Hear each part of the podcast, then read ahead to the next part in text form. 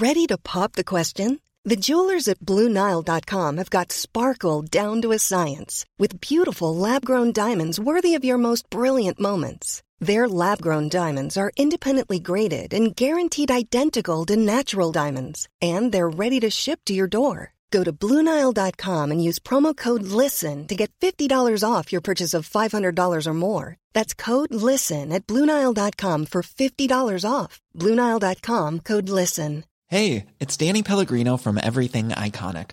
Ready to upgrade your style game without blowing your budget? Check out Quince. They've got all the good stuff shirts and polos, activewear, and fine leather goods, all at 50 to 80% less than other high end brands. And the best part? They're all about safe, ethical, and responsible manufacturing. Get that luxury vibe without the luxury price tag. Hit up quince.com slash upgrade for free shipping and 365 day returns on your next order. That's quince.com slash upgrade. This is the Cork Today replay on C103. As we welcome you along to the programme, and yet another news, more photographs in the papers uh, today of people who went along to the Garth Brooks uh, concert. They looked, everyone who went looked like they had such uh, fun, and particularly if you're a Garth Brooks fan, if you are a super fan, I'm sure you absolutely enjoyed it. And there seemed to have been a lot of people from Cork who made the journey to uh, Dublin, and grey skies and threats of rain failed to dampen what again was a party atmosphere last uh, night. Uh, last night was night three and the end of the singer's first run for this week.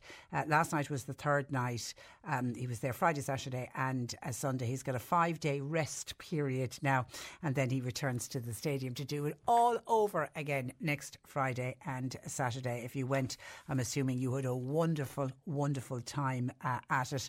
Um, I don't know whether you stayed or whether you went up and down because I know there was problems with people trying to get hotel accommodation and the people who did secure hotel accommodation by all accounts it really really was expensive that's why when the news broke on Saturday that Aer Lingus had an IT uh, problem, and I was kind of monitoring it on social media because I could see there was reports of queuing outside Dublin Airport. I thought, oh dear God, we're not back to where we were in the height of the summer. And then suddenly it turned out it was just affecting Aer Lingus flights. They ended up having to cancel 52 flights, and then of course came the announcement that the outbound flights were cancelled from two o'clock. But suddenly, with I think within an hour, they cancelled the incoming flights as well. So it was causing huge, huge problems.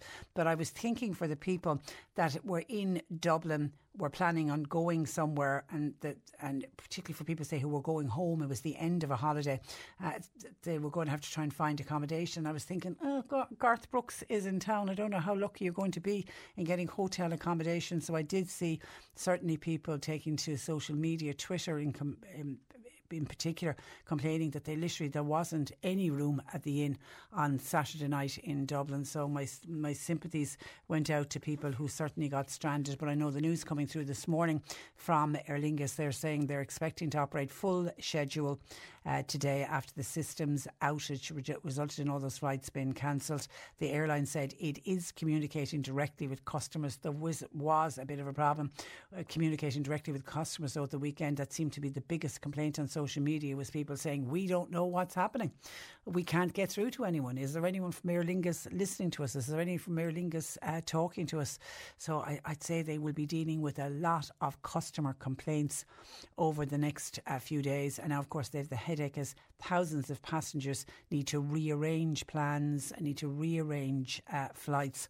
And it seems it was a system outage which was caused by a break in connectivity in the services from a UK network provider. And normally, when there's uh, you know system outages like this, the IT guys get working on it, you know, and it's back up and running really, really quickly. But I think as the, sort of the hours went on, Aer Lingus started to realise we're not going to have this back up and running. But one of the main problems with the IT system going down was they had to manually check in people. And of course, gone are the days when you you manually get checked into a flight. That's the way it used to be in the good old days. And we're so reliant now on computers, and it does. You kind of start thinking this is this is what can happen when computers go wrong. If the computer says no, or the lights go out, and the computer isn't working, it can cause huge, huge problems. And there was a there'll be a lot of knock-on effects of this. I mean, people trying to get connecting flights. I saw somebody, for example, talking about the fact that they were flying to Italy to go to a wedding the next day. The part of the bridal party were with them, the best man, and I think the, one of the bridesmaids were there. So the knock on effect was the wedding ended up getting cancelled and they're trying to reschedule the wedding. So you can just see it caused severe disruption to so, so many uh, people. But as I say, Aer Lingus are now saying that full schedule uh, for today. Systems are back up and running. They also say that those who wish to apply for a refund or to change their travel plans can do so free of charge. Of course, you can through their website, and um, or you can go to their call uh, centre. It says they've increased the number of agents at their call centre. So I'm glad to hear that because there's nothing more frustrating than people trying to get through to someone and there's nobody answering the phone lines and obviously there will be compensation as well that people will be entitled to uh, claim back. So certainly not a happy happy day for Aer Lingus last uh, Saturday 0818 103 103 John Paul's back as I say taking your calls you can text or WhatsApp to 086 to 103 103 later on in the programme Annalise Dressel a nutritional therapist will be joining us if you have a question for Annalise. You can get that into us uh, throughout the morning, and I'll put it on your behalf to Annalise later on. Over the last uh, couple of weeks, when people are talking about the budget and much anticipation now, what are we about two weeks away uh, from the budget? And people, you know, everybody, I think it's been the most anticipated budget ever, with people waiting to see what's going to be included and how they're going, how the government are going to help with things like the cost of living and the high cost of electricity. But over the last number of weeks, every now and again, I get a call or a text in from people saying, "What about inheritance uh, tax? Do the government need to look at inheritance tax and up the amount that a child can inherit from a mother and or uh, a father. For those people who are looking for the limits and the rates for inheritance tax to be in- increased, you're not going to be too pleased to hear that in the papers today there should be a substantial reduction in the amount of money that parents can leave to their children tax free. And this suggestion is coming from a government appointed commission on taxation. It is one of their recommendations. Now, the, a lot of the papers are saying that that proposal would prove highly controversial because inheritance tax issues are emotional and any move to make changes tends to generate an enormous backlash. Now, last November, the Finance Minister Paschal Donohoe was forced to do what was seen at the time as an embarrassing U turn on a budget measure from last year to try to tax what was called soft loans and that that was where parents were gifting their children money towards their house deposits and they're, they're termed as soft loans. And there was a proposal that they should be taxed. So there was a U turn done on that. But now the Commission of Taxation and Welfare is set to recommend that the tax free threshold for inheritance tax should come down and not just come down by a few thousand. They want to see them radically reduced over a number of years. A big reduction in the tax free threshold will be particularly problematic to people who live in very large houses and people who live say, for example, in certain parts of uh, Dublin, where you don't even need to have a very substantial house, but the house could be worth a million plus. Now, inheritance tax falls under capital acquisition tax rules. At the moment, a child can inherit 335 euro from their parents before they then have to start paying tax. And they pay tax at 33% on everything above 335,000. So if somebody from a leafy suburb in Dublin dies and leaves this house that's worth a million to their son or to their daughter, then the son or daughter can get 335,000 of it, but the rest, which is probably about three quarters of it, is going to be taxed at 33%. But if you go back to 2009, at that time, the figure that a son or daughter could inherit was well over half a million. It was 542,000. And at that time, anything over that half a million was taxed at a lower rate at the time. I think the rate was uh, 22%. So they changed the rules of that. They lowered the amount somebody can inherit and they put up the amount of tax the person would have to pay. Now, the Commission doesn't put a figure on what the tax threshold should be, other than saying the reduction in the threshold should be, in inverted commas, substantial. The Commission's report is due to be published by Paschal Donohoe on Wednesday, and this proposal, they're all saying, is going to be one of the most uh, uh, contentious. Now, remember, it's just a proposal, it's not to say that the government will do uh, this, but normally, you know, the uh, Commission on Taxation, they normally would seriously look at any recommendation they would make. The Commission is not calling for any of the recommendations to be in this month's budget, but rather they're saying that these recommendations should be implemented. Now, they're, they're saying between 10 and uh, 15 years. The tax free threshold is 32,500 if you are leaving something to a close relative, and I'm assuming that would be maybe a niece or a nephew or a grandchild. And if it's a more distant re- relative, like a second or a third cousin, then the most that that person can inherit without paying tax is 16,250. The recommendation is that the Group A threshold, that's the one where the children can inherit 335,000, should come nearer to those two uh, instead, the 32,000 and the 16,000, which would be a substantial reduction from 335,000. And it would mean anyone who was inheriting a house would really be caught with this and would end up having to pay substantial amounts of tax. Now, in the past, the government have, has defended the size of the tax free threshold for children. It's always argued that a family home is the main item making up the bulk of most people's estate, and a lower threshold there, therefore, would force children inheriting the house from a parent. They literally would have to sell the house uh, to pay off the tax liability unless they had a huge sum of money sitting in their own bank account, which is highly unlikely to be able to pay off the tax. Uh, and of course, added to that, this couldn't come at a worse time because we've had this relentless house price inflation. And that has led to increasing numbers of families, particularly in some parts of the country, i.e., Dublin, facing much bigger inheritance bills because the homes they are inheriting, even sometimes they can be just be a modest one, to be the same in some parts of Cork City as well, they're worth far in excess of that tax free threshold of 335,000. Uh, they're also, by the way, in this report, with their recommendations advocating uh, a modest charge if a parent gifts a child more than 3,000 euro a year. What is known as the small gift exception under capital acquisitions uh, tax. That means a parent can gift up to 3,000 euro a year to uh, a child without them having to pay the 33%. And if both parents are alive, each can give uh, 3,000 to a son or a daughter. But anything over 3,000, that uh, also uh, is um, amounts over 3,000 count also off a child's lifetime tax free threshold of 335,000. It's argued that this will help tackle tax avoidance and ensure revenue has a better record of wealth transfers, according to this report. Now, this commission is on taxation and on welfare, so they do make recommendations on welfare as well. And just on the welfare side, the commission advises that child benefit should be kept as is and not taxed. There had been talks about possibly taxing child benefit. They're saying no, that wouldn't be the way to go. They do want to see an increase in the child benefit rates. But what's interesting here is they want to see an increase in child benefit rates for low income households on a tiered basis. Now, I don't know how that could be put in in practice because child benefit is one of those universal payments. Whether you're a pauper or a prince, everybody receives the same amount of money, depending on the number of children they have every single month. The, the Commission on Taxation is saying we need to look at that and put more money, aim more money towards low income families. It's also calling for, you know, the working family payment, the FIS, Family Income Supplement.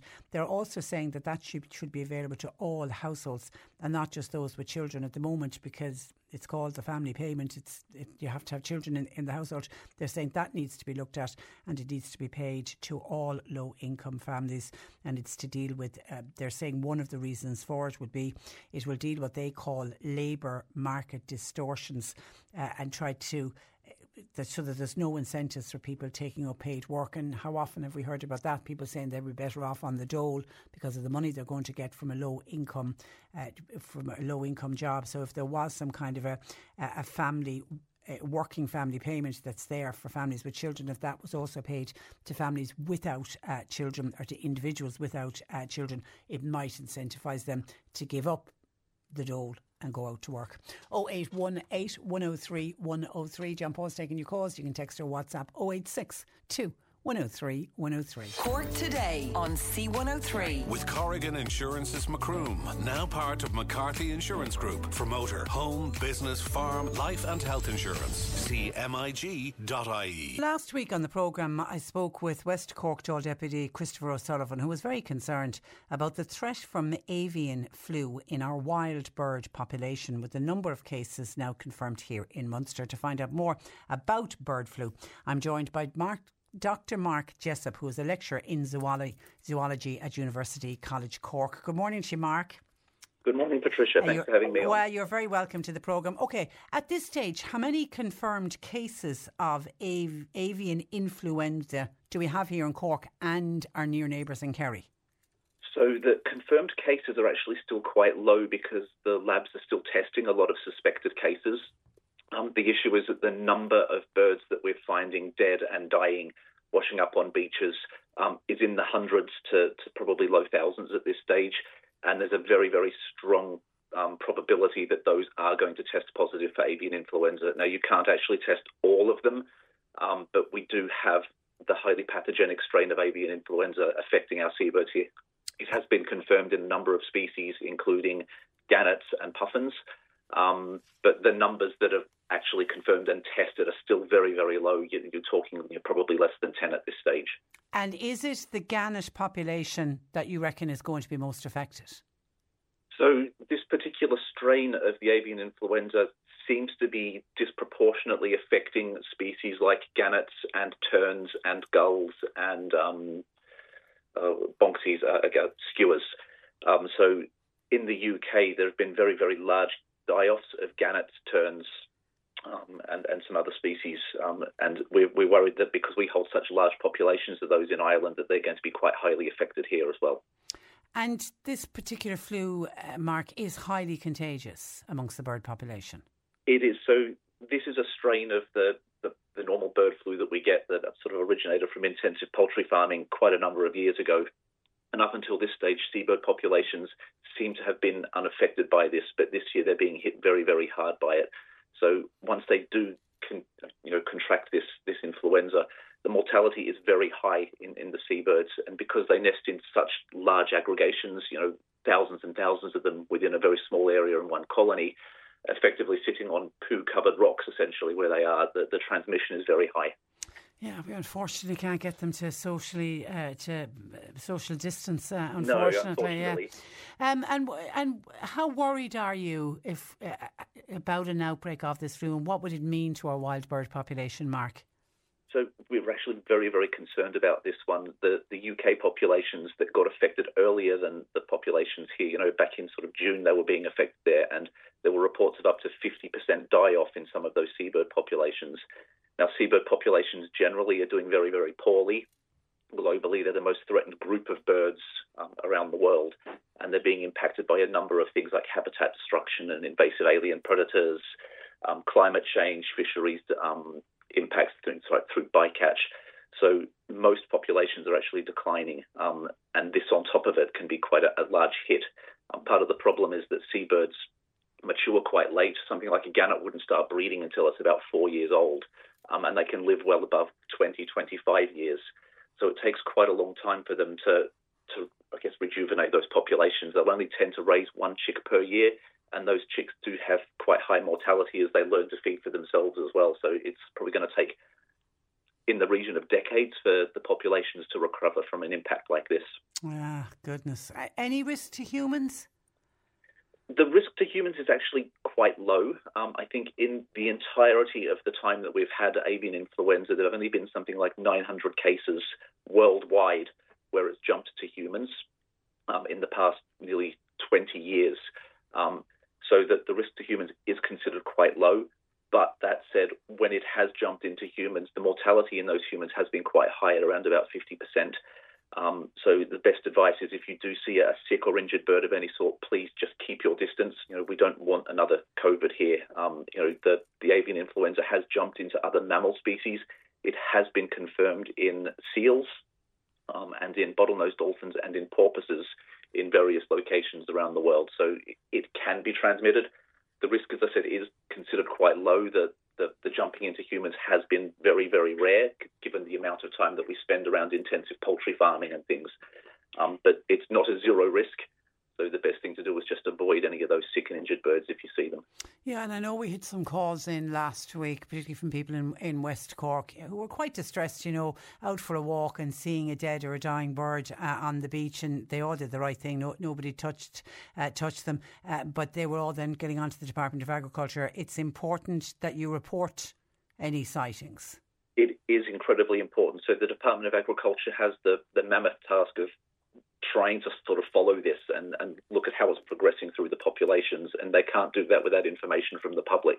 So if people do see that, you can go online, and there is a bird flu tracker app um, on the Department of Agriculture's um, website, and they've also got some phone numbers. I don't think I've actually made a, a note of them. I, I, have them here. Some hot, yeah, oh. the hotline numbers. Yeah, if people want to get pen and paper, I'll give them out at the end yeah. of uh, Mark's uh, they Mark's can, they can contact that. And yeah. the other important bit is if you're walking out on a beach with a dog, um, please keep the dog on a lead because if the dogs go around and rummage around in bits of dead seabird, um, they could then transmit it onto other populations in other areas, particularly if those dogs then visit something like a farm, um, which would be quite detrimental. Yeah, that's you're leading nicely into my next question. Do poultry farmers need to be concerned? So poultry farming was kind of all the, I guess, the, the outdoor poultry was, was brought inside into barns. That's why a while ago the, the egg cartons had sort of you know raised in barns rather than free range. Um, but the Department of Agriculture did a risk assessment and sort of considered that they can go back outside again. There is always a risk that the avian flu will, will crop up in poultry farming, and so farmers know in the area that you know they, they need to be vigilant for any signs of avian flu, and if there are, they report them all to the Department of Agriculture as well. You know they know their job and they know the, the signs to look out for. Okay, I've just spotted a text in uh, from a listener saying, Hi Patricia, can you please ask, ask your expert? Our expert is Dr. Mark uh, Jessopp uh, from UCC's zoology, zoology department. Um, I keep a few hens. Uh, is it safe to leave them out? Says one of our listeners. And there'll be a lot of our listeners will have some hens at, at home. It's become quite popular. Yeah, it should be. So at the moment, this you know influenza outbreak tends to be going around a lot of seabird colonies. So unless your hens might be interacting in some way with seabirds, you know, they're probably at very, very little risk of, of contracting avian influenza. Um, if you do start to see aberrant behaviour, you know, the, the, birds, when they're infected, will generally die within about 48 hours of being infected. It's as, it's so as quick as that. Very, very quickly. It's as quick as that, 48 hours. Yeah, so it does result in a lot of things like internal bleeding and um, organ failure inside the birds, and it, it can be quite quick. So around about 48 hours from, from infection, they can end up dying. Okay, but it's it's it's okay at the moment to leave the hens potter around yeah. the garden. Okay. Now, one of the risks at the moment is things like um, rooks and gulls might be kind of scavenging on some of the dead carcasses of dead seabirds and contracting the influenza there. And if those gulls then go into areas with chickens, that might become an issue and there might be an onward route for, for transmission there. But generally speaking, you wouldn't tend to find gulls in, in people's gardens with yeah. with, yeah. with chugs. Yeah, and actually the that listener is back saying, I don't live near near the sea, I'm out in the countryside. So obviously there's no gulls yeah, uh, around, so very, you should very, be okay. Very low risk there. Okay, and somebody else says, could you ask Dr. Mark, is there any chance of a vaccine for the bird population? Oh, hard to administer, I imagine. Yeah, that's the problem. It it's in, like I do work on gannets, and it's incredibly difficult to catch 20 of them um, to, to sort of do the studies that we do. So trying to catch 100, you know, 100,000 of them is, is nigh on impossible. Um, you know, to, to administer a vaccine. There is some indications that a vaccine would be effective to stop the spread within those populations, but the, the, logistics of being able to try and vaccinate wild populations of seabirds that don't want to be caught and can't really be corralled anywhere is, is very difficult. Actually, I spotted your Twitter handle is at Gannet Guy. You're obviously a huge fan of this particular bird. I am indeed. They're, they're, a spectacular bird, and I do quite a lot of research on them. So we do things like um, putting small tracking devices on the birds to find where they go at sea, how they feed, how deep they dive, how they interact with fisheries, how they might be impacted by things like wind farms. So we'll do a lot of work on their distribution and abundance. So, yeah, they're, they're a spectacular species to work on. All right, so so this deeply saddens you to think that we could lose so many of them. It does indeed. So we're probably not going to know until next year, next breeding season, when all the birds return to their colonies to to actually assess the scale of the impact here. But um, the sheer number of birds that we're seeing dead at sea and washing up on beaches indicates that our populations are going to be very, very heavily hit. So I'm slightly dreading next year when we go to the colony and find that it's half empty. But I'm, I'm trying to keep a positive outlook here and, and hope that they're not going to be as um, impacted as we fear. Oh, hopefully, hopefully. Listen, Mark, it was a real pleasure to speak to you. Thank you for that, and thanks for joining us on the programme. Not a problem. Good morning to you. Bye bye. That is Dr. Mark Jessopp, lecturer in zoology at University College Cork. 0818 103 103. John Paul's taking your calls. You can text or WhatsApp 0862 103 103. Cork today on C103. With Corrigan Insurance's Macroom, now part of McCarthy Insurance Group. They don't just talk the talk, they walk the walk. CMIG.ie. The number of children between 8 and 12 years of age with online social accounts has risen to 87%. That's according to a major survey of Irish primary school children to take a look at the study conducted by Cyber Safe Kids. I'm joined by their CEO, and that's Alex Cooney. Good morning to you, Alex. Good morning. And you're very welcome to the programme. Firstly, isn't there age limits on the majority of social media accounts that you've got to be at least 13 years of age and over? You're absolutely right. And in fact, uh, so this study was of four and a half thousand primary school ch- age children, so eight to twelve year olds, so all of whom are under the minimum age requirement of all of the popular uh, social media and instant mes- messaging apps that they're signed up to.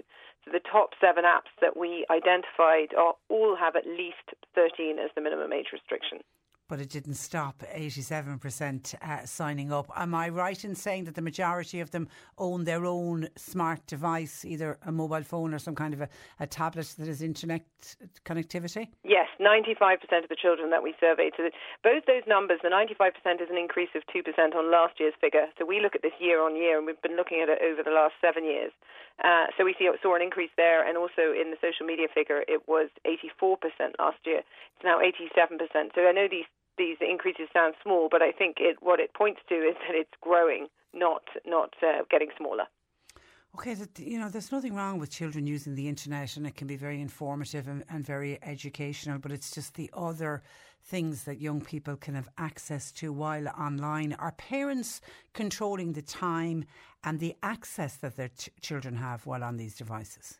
Actually, you're raising a number of points there which are interesting and I want to pick up on. So you're absolutely right that there is a lot of benefit to the online world and there are lots of opportunities there for children.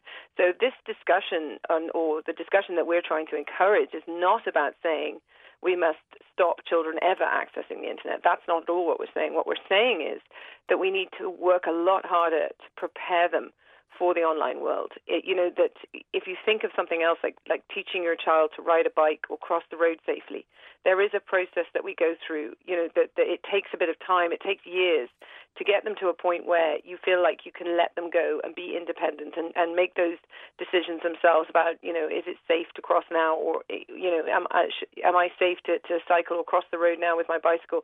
You know we're we're preparing our kids and we want them to have that independence, but we know that we have to to, to work at it and, and to get them to a place where we can hopefully trust that we've done enough to uh, to do to to prepare them, but also mitigate it against the risks. And I think we need to be thinking a lot more along those lines as regards our children being online. So it should be a process. There should be preparation. We need to equip them through conversations, through ground rules, through support, through parental controls, um, and through education in schools as well. So that's the one side of it. You know, those are the things that we can be doing to prepare kids. But we also need to be demanding that these online spaces are safer for children, that they're safer places, because too often they are, you know, essentially built for adults with adults in mind, not with children, not with children's safety in mind, and that makes them vulnerable in those online spaces. You spoke to the children about uh, bullying, Alex. What did they say about bullying online? Yeah, so actually, we don't use the word bullying. What we do is we break it down into a number of negative experiences that children might encounter. So 28% of children that we surveyed said that they had had one or more of these experiences. Experiences. So it's things like being left out of a chat group, or being sent mean messages, or someone posting something mean about you online. So 28% of the kids told us that um, that this they'd had this experience over the last year. Um, and then when we asked a follow-up question, which was, well, then what did you do? Most children happily did tell a trusted adult, which is a really important strategy. Um, but actually, quite a high proportion of children, so a third, 33% of them told us told us. So 33% of those children that had, had had a negative experience like that online told us they kept it to themselves, which is really concerning because we do want children to have that trusted adult that they can reach out to that can help stop a potentially really harmful situation becoming bigger. And I, I just can't get over we're talking about children as young as eight. Yeah, and and you know we don't survey younger than that, so it's not that none of this is happening in younger age groups as well. Yeah. It, it's simply that we start surveying, we start doing our education program from third class up. So we don't we don't survey younger kids. So I, I yeah, but I, I can I well imagine that you will always find a proportion of younger children who have their own devices. Some of them may even have social media accounts. You know, like, and I do think we need to be questioning ourselves a lot more. You know, is is my child ready uh, for you know this responsibility? Am I ready as a parent or carer for the responsibility that comes with a child being online? I think we need to just stop and ask ourselves these questions a lot more. And another one that worried me in in your report was the uh, adult games that some of the children have access to, uh, boys in particular. You'd be really worried about that. So yeah, as you say, we we so we asked this question. So online gaming is hugely popular with this age group. So I think 81% of the children overall told us that they played some sort of online game, and there are lots of great games. To you know, to be fair, and my own children play online games. But I think again, it's around what kind of games they're playing. And 19% of the children overall told us that they were playing, they had played over the last year a game with an adult rating, with a with an 18 uh, adult rating of 18. When you break that figure down by gender, 8% of the girls told us that they played an, a, a game with this rating. 31%, so almost a third of all the boys that we surveyed told us that they had played an over 18s game. And really the issue here is the kind of content that they could encounter. You know, these are clearly adult games. They have sexual content, they have violent content.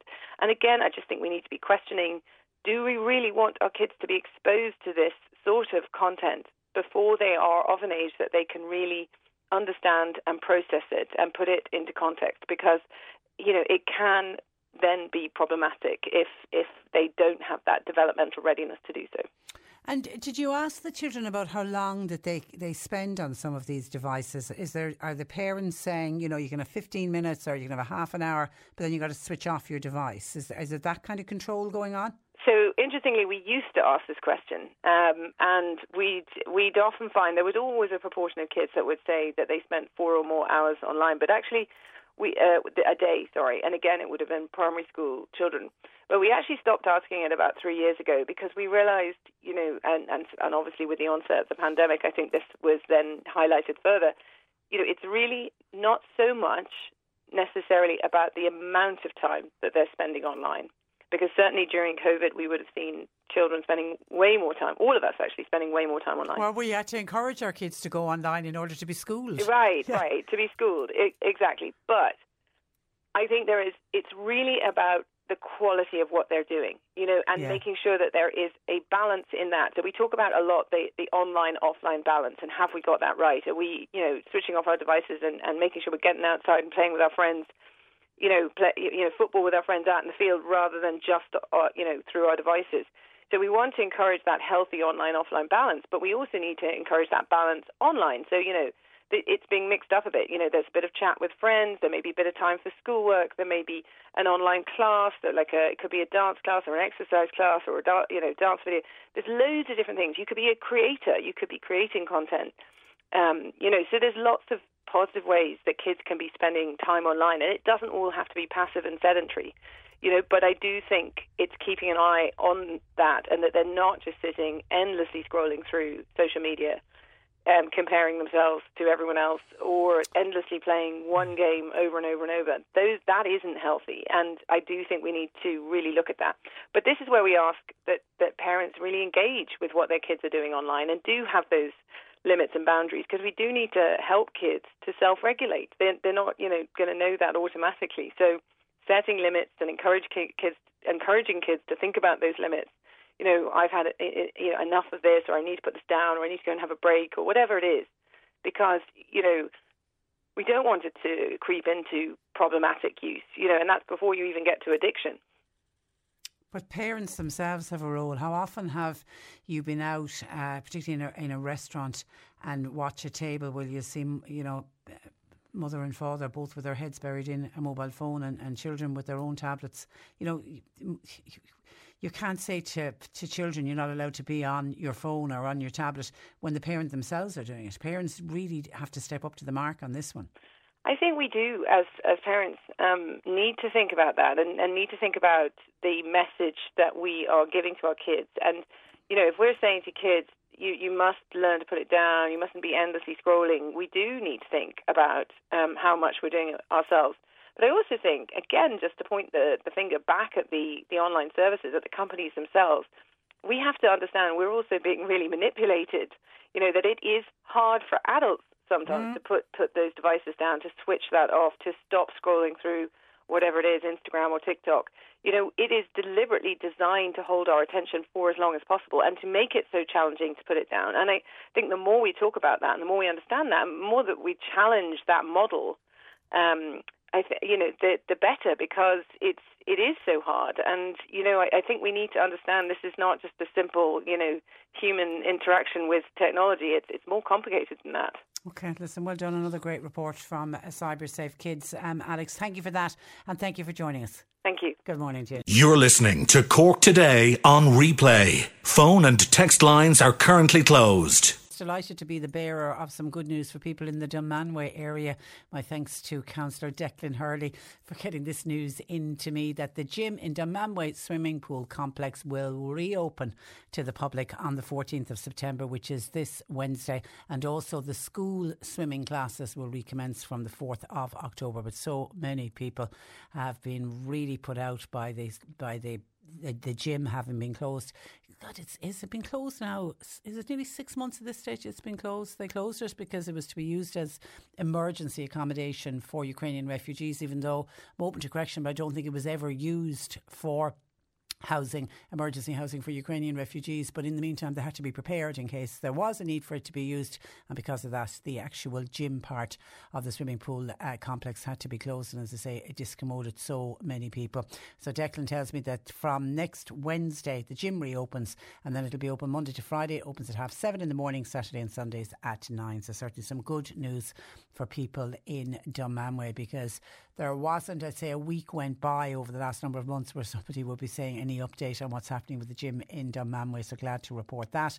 And somebody else wants me to give a shout out and to wish the senior footballers the best of luck this coming Saturday in the Premier Premier Senior Football Championship quarter final against Castlehaven in Páirc Uí Chaoimh at 7. Tickets are on sale at the Cork GAA website, and the Mallow GAA would really appreciate the support from people in Mallow and the wider areas. So good luck to everybody, and that is happening next uh, Saturday. 0818 103 103. John Paul taking your calls. I want to go to the phone lines where uh, John O'Donovan joins me. Uh, good morning to you, John. Morning, Patricia. We haven't, we haven't spoken in quite some time now. You come to us this morning. This is to do with reports. There is a report out from the College of Physicians, and mm-hmm. they are recommending that the sale of cigarettes, the age should be raised. It's 18 at the moment. It should go to 21. And this is to, in a bid to try to win back. Unfortunately, lost momentum in this country. Uh, we, we had been doing well, particularly with young people not taking up smoking. But unfortunately, that's been reversed. It's going the other way, particularly for teenage boys. You think that's a good move? Bring the age limit up to 21. I think it's a fantastic idea because, look, we all know the devastation that long term the cigarettes can do. The jury is well in on that now at this stage, no professional. So I think it's a fantastic proposal. I think it definitely deserves the ear of the government. And we were one of the we were one of the actually the first in Europe to bring in the smoking ban outside of New York. And uh, we saw how successful that was, even though a lot of people said it wouldn't take off, but it did. And it, in turn, it stopped a lot of people from smoking because they couldn't smoke socially. They had to go out in the rain outside bars. Some of us, a lot of people I know, neck of the woods, actually gave up the cigarettes. So it, it was it was a great idea. And I think at this stage, no, it needs to be seriously looked at to raise raise the age uh, to 21. And if I had my way, I would also do like America, raise, raise the age of drinking to 21 as well. But let's concentrate on the cigarettes. Okay. Now, you're going to get the argument, Patricia, that, or if the this happens now, like I mean, you know, I mean, is it is it right that people at 18 years of age that you can vote and you can get uh, your license to drive cars and all that? This is a, a health issue going forward into the future. I hate cigarettes. I've seen people in my neck of the woods, relations, friends, suffer chronic uh, breathing conditions down to the years, all brought on by cigarettes. Did you ever smoke, John?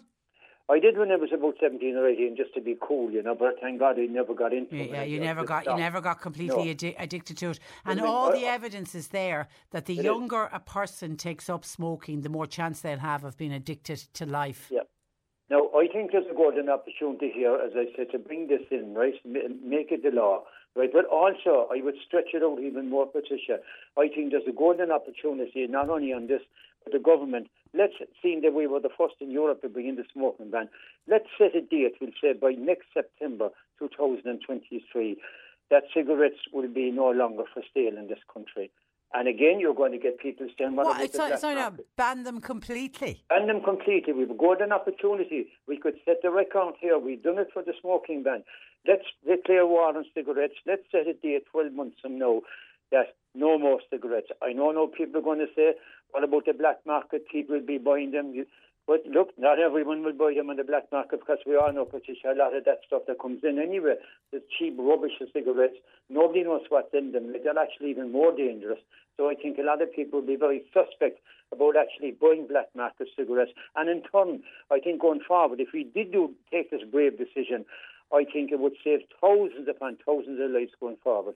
It, it, it absolutely would, it, but I don't know if prohibition works or not. You do realise the amount that that would cost the exchequer in lost revenue. Well, well, you see, this is the other side of it. Like, I mean, I mean, uh, why, why, why can't we even consider this? Like, I mean, and if there is a loss of the exchequer, well, look at the cost at the moment for smoking-related illnesses and the amount of money that's spent on, on by the HSE trying to look after people. That and another thing that's not covered uh, either, like which people don't realise, the amount of amputations that happens right around the country through smoking-related illnesses, through circulation problems. I know a few people this happened to. My own mother had a very bad ulcer on her leg position for years. They found it very hard to cure it and eventually they, it did heal up. But the, the nurse told her, she said, if you were a smoker, you would have lost that leg. Oh my and goodness! People don't realise that, and and they kill, they kill. I mean, the, the, the, the statistics are there. Tobacco products will kill one in every two people. For every yeah, two, yeah, two, two yeah. people smoking, uh, it will kill one. And we, we actually wouldn't be the first to, to go to the under 21 part of it. We mm-hmm. wouldn't be the first to do that. And I was reading, before I came on air this morning, I was reading some stats that were out about other countries. America, states in America have been the first to bring in this, it's called Tobacco 21, where you've got to be 21 years of age in order mm-hmm. to buy uh, tobacco. And in California, for, for example, the smoking rate amongst 15 to 18 year olds fell by 10% when they introduced it. And in Massachusetts, they reckoned that they got the smoking rate for 18, 15 to 18 year olds. They reckon they halved it by introducing this over 21s because yeah. the theory is that 15 to 18 year olds will know somebody at the age of 18 who'll be able to go in and buy cigarettes, but 15 to 18 year olds won't know many people 21 plus to go in and buy them the cigarettes. So this, and, yeah. and, another thing which I'm uncomfortable with as well, is the young people taking up the vaping because that's the, the gateway to actually taking up cigarette smoking. And I didn't realise that actually recently that a 10 year old can actually walk into a vape shop and you don't have to have any idea of anything and they'll sell you the vape. Well, we, I don't know if you were listening to us on Friday. I had uh, Professor Luke Clancy, who was who joined us. Actually, he was attending a conference in Barcelona, but he felt so strongly about the issue of vaping that he wanted to wanted to join me because there was research out showing the increase in the amount of young people that are vaping.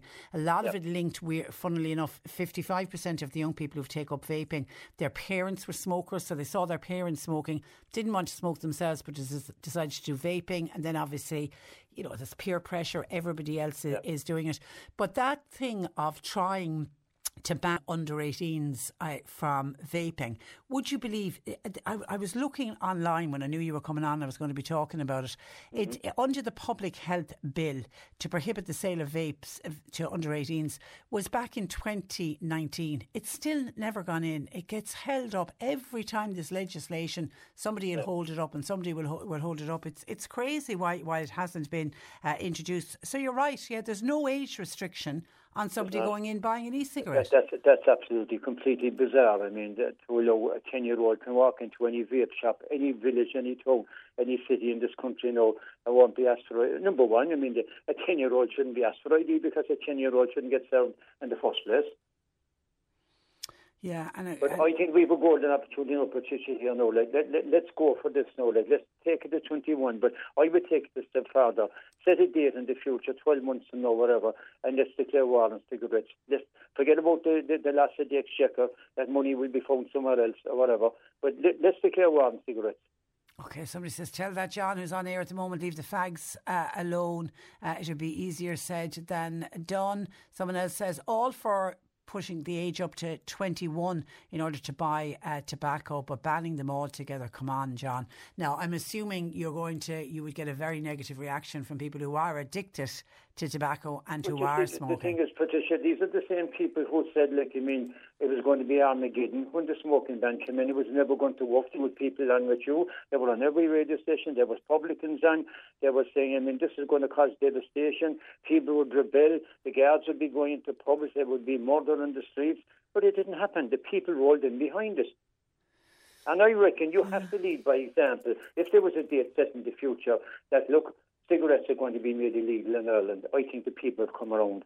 Well, people, a lot of people would have no choice if they, if they couldn't get uh, the cigarettes. Marvin yeah. says he doesn't smoke. He was, he's an ex smoker, but he hasn't smoked uh, in years. But he also says the cost of alcohol and what alcohol uh, does to people, uh, there's a huge cost to the health uh, service. But similar to smoking, if you try to ban alcohol, if you try to pa- ban cigarettes, the amount of money into the exchequer. And remember, particularly cigarettes, well, the same with alcohol, we tax it. It's taxed to the hilts in this country. That's why when people go abroad, they try to bring in as many cigarettes as they can because they don't have the same level of, of taxation. So there would be a knock on effect to the exchequer. But I know your point. How many mm-hmm. lives would it save? Well, this is the thing, Patricia. Like, I mean, the, the suffering that's involved there, like, I mean, the agony that goes with it. You know, I mean, it's, it's terrible to see people there and they're gasping for breath. Like, I mean, I know many people and they wish to God they never started. Like so, look, let's have, let's have a serious conversation about this. Yeah, well, uh, yeah, you're right. Let's have the conversation, okay? And I can see uh, Sheila says, Trish, totally agree with every word that John has said, and somebody else says that man John is spot on. We just need to ban them for once and for all. Okay, John, listen, thank you for that. Thank you, and uh, thanks for joining us. That is uh, John O'Donovan uh, joining us from the city. 0818 103 103. Just a couple of other uh, texts coming in on issues that we dealt with in the last last hour, we were talking about the avian flu and the effect that it's going to have, firstly, on our wild bird population, but then uh, the, the the worry would be to our poultry farmers as well. And Professor Mark Jessopp, who joined me, is a big lover of gannets in particular. He's been studying them for quite a number of years. Somebody says, Hi, Patricia. Uh, the gannet is our biggest sea bird in Ireland. It has lovely features. It's a beautiful bird to watch diving for fish, said uh, Mike, who is a, me- a Bantry member of Bird Watch Ireland. And obviously, you're keeping a very close eye on the gannet and the other wild birds because unfortunately so many of them now are, are turning up dead are uh, dying.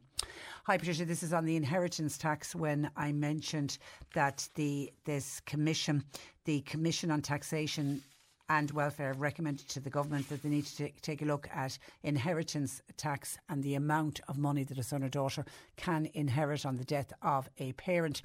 Uh, Lister says, Patricia, what money these gov- this this government and other governments have waited while learning lessons, well, they don't seem to have learned very much along the way, and now they want our children to pay for these lessons and the mistakes they made by grabbing their inheritance. Somebody certainly not in favour of what the Commission on Taxation is uh, proposing.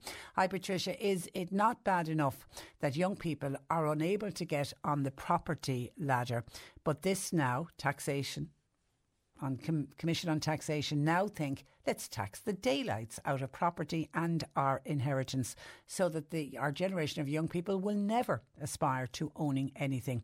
Do they realise that they are making the socio-economic divides even larger between the haves and the haves not, have-nots? There will no longer be a generation of middle class. You'll either have the very wealthy or the very poor. They may as well bring back the penal days of the landlord. It sounds to me like communism at its very best, says a WhatsApper to 086 103 103. On the internet and the use of the internet and particularly social media and a lot of the apps that are out there to connect people together and the things like TikTok where people are posting up uh, videos etc and just shocking to hear from cybersafe kids that children as young as 8 the 8 to 12 year olds who by law shouldn't be on it by the rules of the social media companies they say you've got to be 13 plus but of course the survey and the research is there showing that younger people are going onto these social media platforms. Somebody says Tricia the internet is brilliant. If used in the right way but you should only be using it for one or two hours a day says Michael we all need to restrain our use of the internet but whatever about the internet particularly our use of the social media platforms that's where people can just spend hours and hours and hours of scrolling and then you put your phone down or your tablet down and you think what have I done there the last two hours absolutely nothing but it can be, and it does appear to be very, very addictive. I mentioned, actually, it's back on the Commission on Taxation and Welfare. They also said that the government should leave the children's allowance as it is, is their recommendation. But they do say that there should be an increase in child benefit rates for low income households on a tiered uh, basis. And I'm assuming now, rereading that again, it's is it would be impossible to have separate children's allowance depending on your income. Uh, maybe what they are leaning towards is, is an increase in the rates uh, paid to people, say, who are unemployed and that they get uh, an extra amount for their, their children. Maybe that's what they're, they're looking for. But John says, Patricia, on children's allowance, look at all the people on huge incomes and they're all getting children's allowance. Didn't we at one stage have a TD who would have been on a huge income getting children's allowance for his eight children. It's some joke, says John. And I'm trying to in my head work out which TD had eight children. But yes, TDs are entitled to it. Uh, executives who are CEOs of large corporations, people who are on huge sums of uh, money uh, if you have a child in this country, it's a universal payment, as I, as I said when I mentioned it earlier, whether you're a pauper or a prince. If you have a child, you're entitled to child benefit. 0818 103 103. John Paul taking your calls. You can text WhatsApp 0862 103 103. C103 Jobs. Carneys of Mallow, they're currently recruiting school bus drivers. It's for immediate start in the Mallow and Newmarket areas. Candidates need to have a full D or D1 licence, up to date CPC. Call 022 22467 part-time accounts person is wanted in the Sham Ballymore Kildorrery area. Call Michelle 087 6524118. Longueville House in Mallow have a vacancy for a part-time head waiter, mostly Fridays to Sundays. Also a part-time bookkeeper slash administrator. That's 20 to 25 hours per week. Email your CV please to info at longuevillehouse.ie and an electronics technician is wanted for testing and debugging. That's in the Carrick Hill area. Email jerry at superlum.ie. You'll find all the details and more job opportunities by going online now. Just go to c103.ie forward slash jobs for more. This is C103. Cork today on C103. With Corrigan Insurance's Macroom, now part of McCarthy Insurance Group for motor, home, business, farm, life and health insurance. See MIG.ie. Now, Bessborough, which has been so much in the news of late, was one of this country's biggest mother and baby homes for over 70 years. Earlier this year, a really powerful book was published which outlines the stories of three of the women over three different decades who all found themselves walking through the large red door of that grand country mansion. To chat about her book, Bessborough Three Women, Three Decades, Three Stories of Courage. I'm joined by Deirdre Finnerty, who is award winning journalist with the uh, BBC. Good morning to you, Deirdre. Good morning, Patricia. How are you? I'm very well, and you're very welcome uh, to the programme. Well done, by the way, on on this book. It, it's it's a real page turner, and it is just. It, the, the, these testimonies from these women, I mean, they just, they really, really must uh, be heard. And you're right in putting it in the title. They are stories full of courage. Did you find this book hard to write? I did find it hard to write because listening to the interviews with the absolutely amazing and wonderful women who who contributed to the book um, and conducting them, you know, it was it, it's obviously very emotional and traumatic, and it details the long term impact that you know this institution had on their lives. So yes, of course it was difficult to listen to. Of course it was difficult to write, but I also found it a huge privilege to get to know the three amazing women in the book, um, get to know how not only how Bessborough had affected them, but also how you know they themselves had overcome such obstacles in their life. And I think what comes really comes through in the book is actually the tremendous strength that all three of them have, and also the amazing generosity that they had to, you know, give their stories to a book so that other people can read about their stories and, you know, learn learn from them in years to come. So yes, it was difficult, but it was also an enormous privilege and something I'll always remember, I think, for the rest of my life. And all three women, Joan, Terry, and uh, Deirdre, as you say, really wanted their stories uh, told. Do you feel in some ways it was healing for them? Um, it's difficult for me to say, probably at this. A lot can happen in three years, like a chatbot may be your new best friend. But what won't change? Needing health insurance. United Healthcare Tri Term Medical Plans, underwritten by Golden Rule Insurance Company, offer flexible, budget friendly coverage that lasts nearly three years in some states. Learn more at uh1.com. It's that time of the year. Your vacation is coming up. You can already hear the beach waves, feel the warm breeze, relax, and think about work. You really, really want it all to work out while you're away. Monday.com gives you and the team that peace of mind. When all work is on one platform and everyone's in sync, things just flow wherever you are. Tap the banner to go to Monday.com. When you're ready to pop the question, the last thing you want to do is second guess the ring. At Bluenile.com, you can design a one of a kind ring with the ease and convenience of shopping online. Choose your diamond and setting. When you find the one, you'll get it delivered right to your door. Go to Bluenile.com and use promo code LISTEN to get $50 off your purchase of $500 or more. That's code LISTEN at Bluenile.com for $50 off your purchase. Bluenile.com code LISTEN. Point, but I know that all three at different points in their lives certainly found speaking out about their experiences cathartic. And one of the women in the book actually described speaking about her experiences as if like a weight was lifted off her chest. Um, and another woman, the second woman in the book, actually Terry, she speaks out because she wants younger generations to learn about her experiences.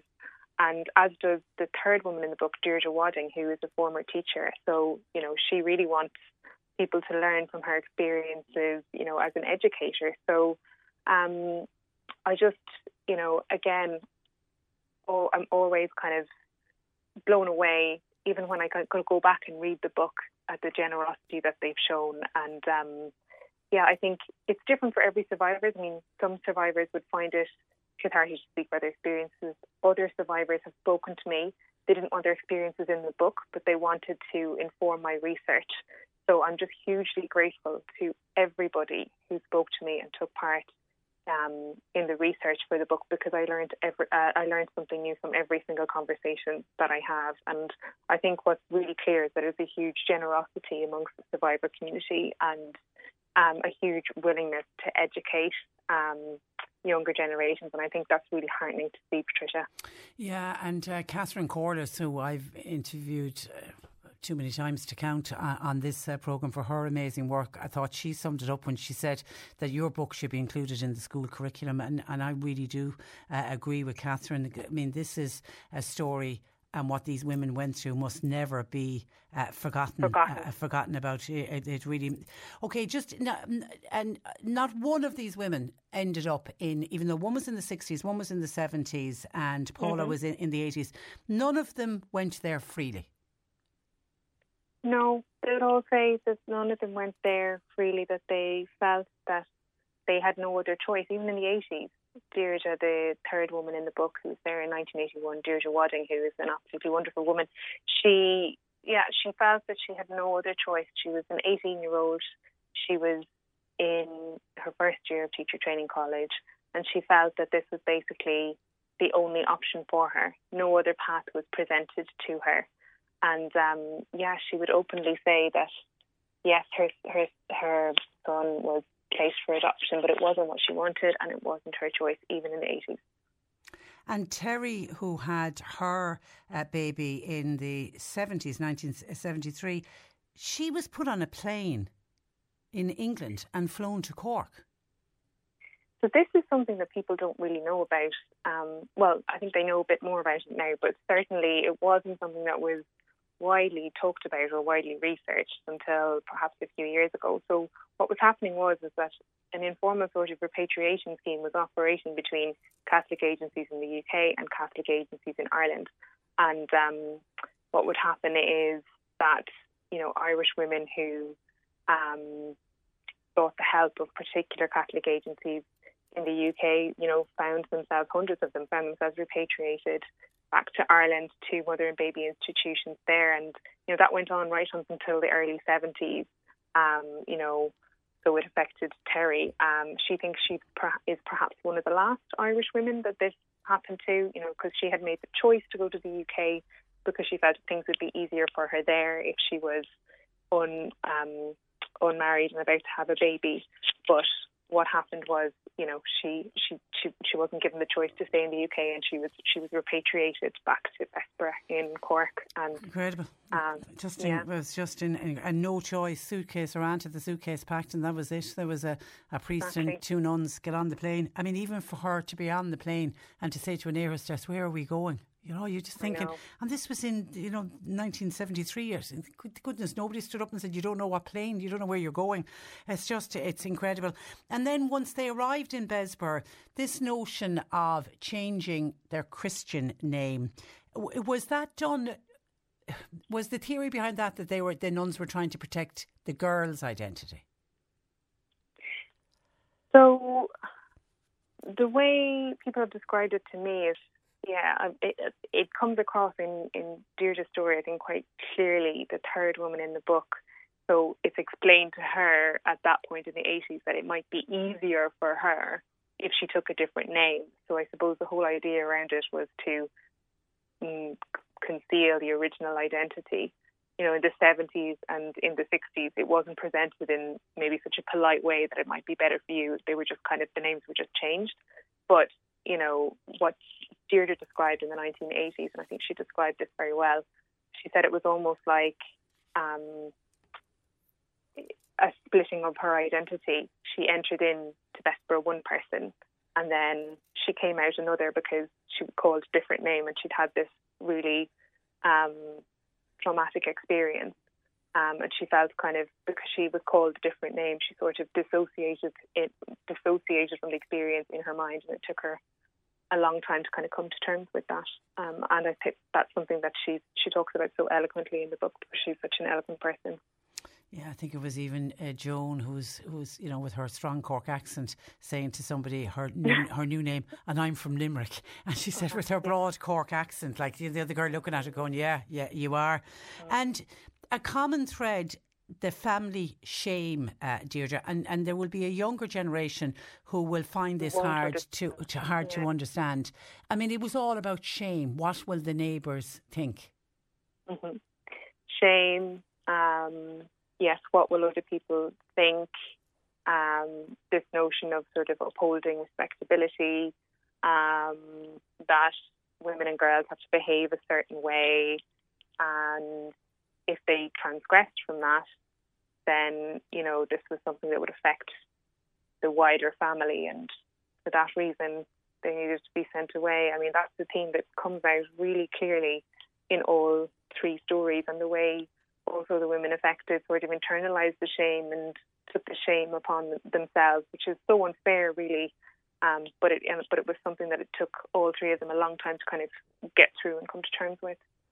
And over the years, I've I've read so much and so many different books and interviewed so many people about mother and baby homes. The one thing I learned from your book that I wasn't aware of was in Joan's story. Joan breastfed her baby. Mm-hmm. I, yeah. I really didn't think that that, that, that, that my goodness, the cruelty of that. Um, yes, I mean, the horrend. Yes, absolutely. I mean, the cruelty of that, and for you know, mother and child to be separated. You know, I I think you know most most people would kind of find this appalling. But yes, that's something that came across clearly in the book, and uh, something she describes very vividly. Yes, and um, yes, I know other people have described different experiences of bottle feeding, um, but and Terry described not being able to breastfeed and being allowed to breastfeed and wanting to. So yeah, it's another way in which just, kind of. But people, knowing these babies yeah. are going to be taken away from it, just it just seemed an extra layer of cruelty. Of and it's cruelty. it's Joan in the sixties also talks about you know, God, it's, it's such a because I, I adopted a special needs child, so I found this part really offensive. Um, unadoptable. Uh, children, children from mixed race, are, are children with disabilities, and they were unadoptable. Yes, just to think that that language was used, you know, it's it, it just shows, you know, a lack of empathy and a real sort of appalling attitude, I think, towards um, anybody who is in any way different. But yeah, that's that's something she described very clearly. Um, and yes, I think if you look at the kind of the history section in my book, you'll see that you know that thread continues on in some of the official documents that we could that were quoted in the commission of investigation too. And yeah, I mean, just to think that this was the attitude we had towards um, in our country is, is, is, is, really, really shocking to think. And yeah. then, even though it's you know it's a story, uh, Joan's story was sixty seven, Terry's was seventy three, Deirdre's was uh, was eighty one. Uh, th- there's a lot of common after when they tried to get on with their lives. For example, all of them ended up with broken relationships and, and marriages uh, ending. Yes, I think somebody who talks about that probably the most openly was the third woman in the book, Deirdre. And um, she kind of was very open. She said that she thought that the experience of losing her um, her child, and she went on to have a second child actually that she lost to adoption, um, directly led to the breakdown of you know two two marriages. So um, and that's something that not just some of the women in the book told me, but other women who whose experiences aren't directly referenced in the book have also spoken about how it affected marriages and relationships. Now that wouldn't be the case obviously for everybody. There's been others who've had, you know, very supportive partners um, over the years and, you know, very strong marriages. But, you know, it certainly has affected a number of women who had gone through the mother and baby home system for sure. And of course, you also like, outline in, in the book the, the great lengths all three mothers went uh, to try to one day find uh, their boys. And it was interesting, they all had boys. Um, Mm-hmm. but you know, yeah, but you know, and I, as I was reading it, I was thinking, I don't know if you've seen Dara Breen's latest comedy show where he talks about his own journey and trying to trace his birth, yeah. uh, birth mother. Um, hopefully, that will all change now with the the access to birth certs? I think amongst the survivor community and and adopt um, the community of adopted people, there there is, you know, a real desire for this to change. Uh, we have seen some movements in uh, in that regard, you know, with kind of the latest legislation. Um, but I think also amongst the community there's a little bit of scepticism given how long it has taken for legislation to be changed. So I think it's sort of a, a, a wait and see. But certainly, you know, 20, it's, it's definitely much, it's, it's probably easier in some respects to search now than it was decades ago. So I'm glad to see some kind of positive positive moves in that direction.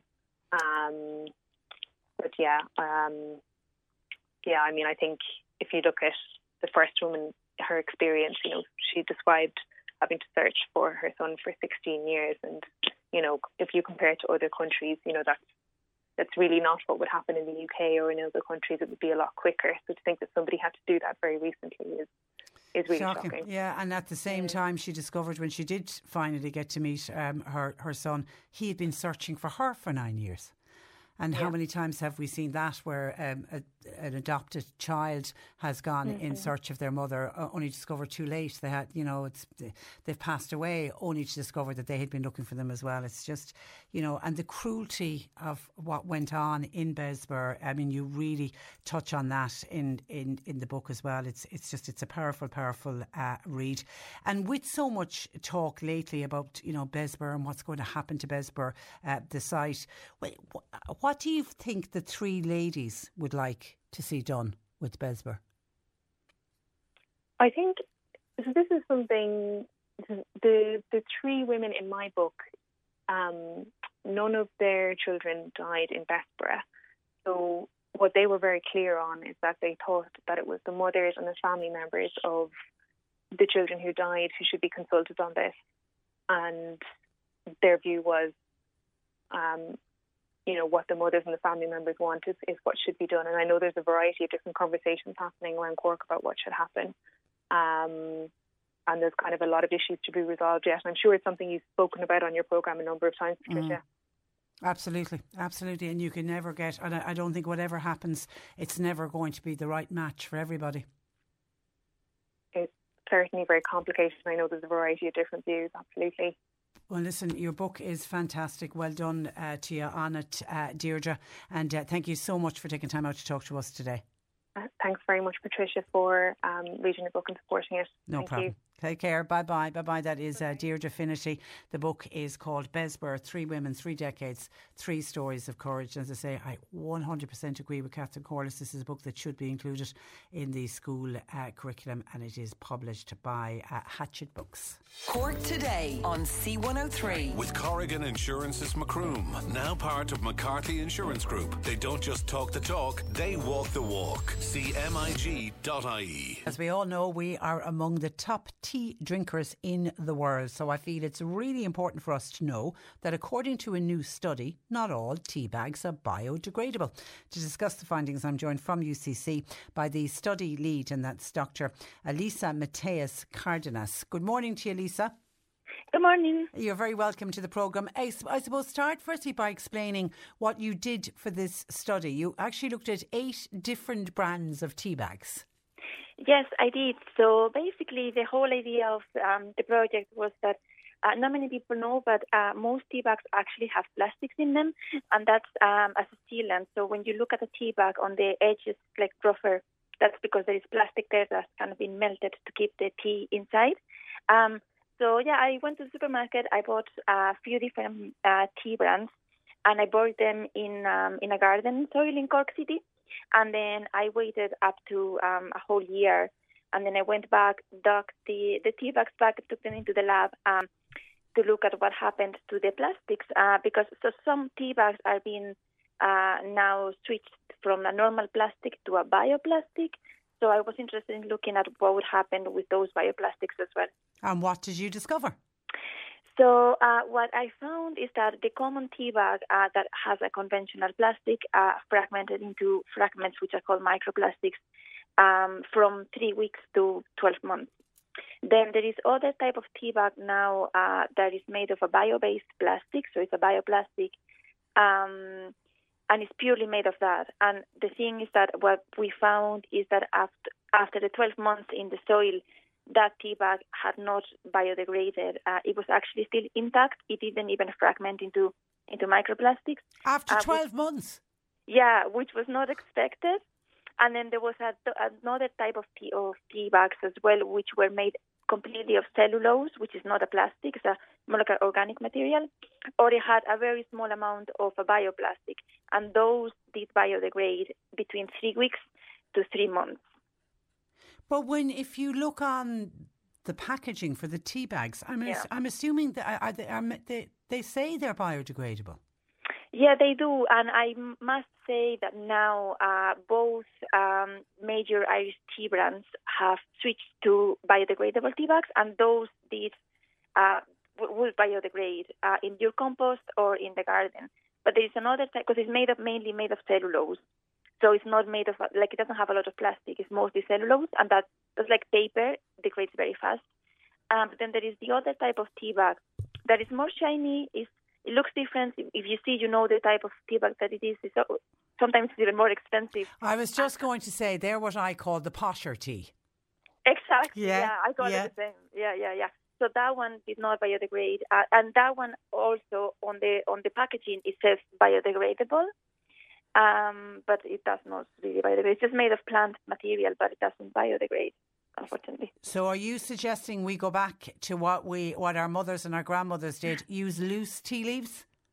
Well, I mean that's probably the more sustainable way of drinking tea. Um, loose leaf tea. Uh, I know it's more convenient to use tea bags, and like I said, uh, you can find biodegradable tea bags in the market. But if you want to be sustainable and not have any contact with like plastics in your tea, the better way and healthier way, I suppose, to be to use loose leaf tea.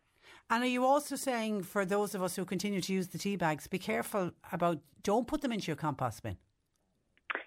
Um, well, like if if they are completely biodegradable, they should go on your compost bin. But if you're not unsure, sure, yeah. yeah. they should just maybe you. I mean, you can open the tea bag, throw the tea into your compost, and put, put the actual tea bag in in the normal bin. Yeah. Yeah, yeah. Okay, this is good research, uh, Elisa. uh, well done. And there's nothing like a cup of tea from loose tea leaves in a china teacup. It's the only way to drink tea.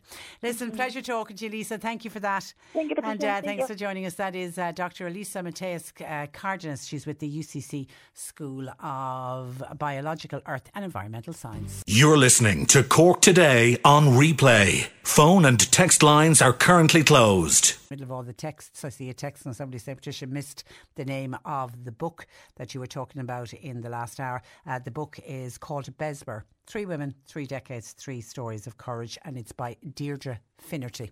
So I imagine if you go into a bookshop and say you're looking for Deirdre Finnerty's book on Bessborough, if they don't already have it in, they certainly will be able to get it in for you. It is well, well worth the, the read.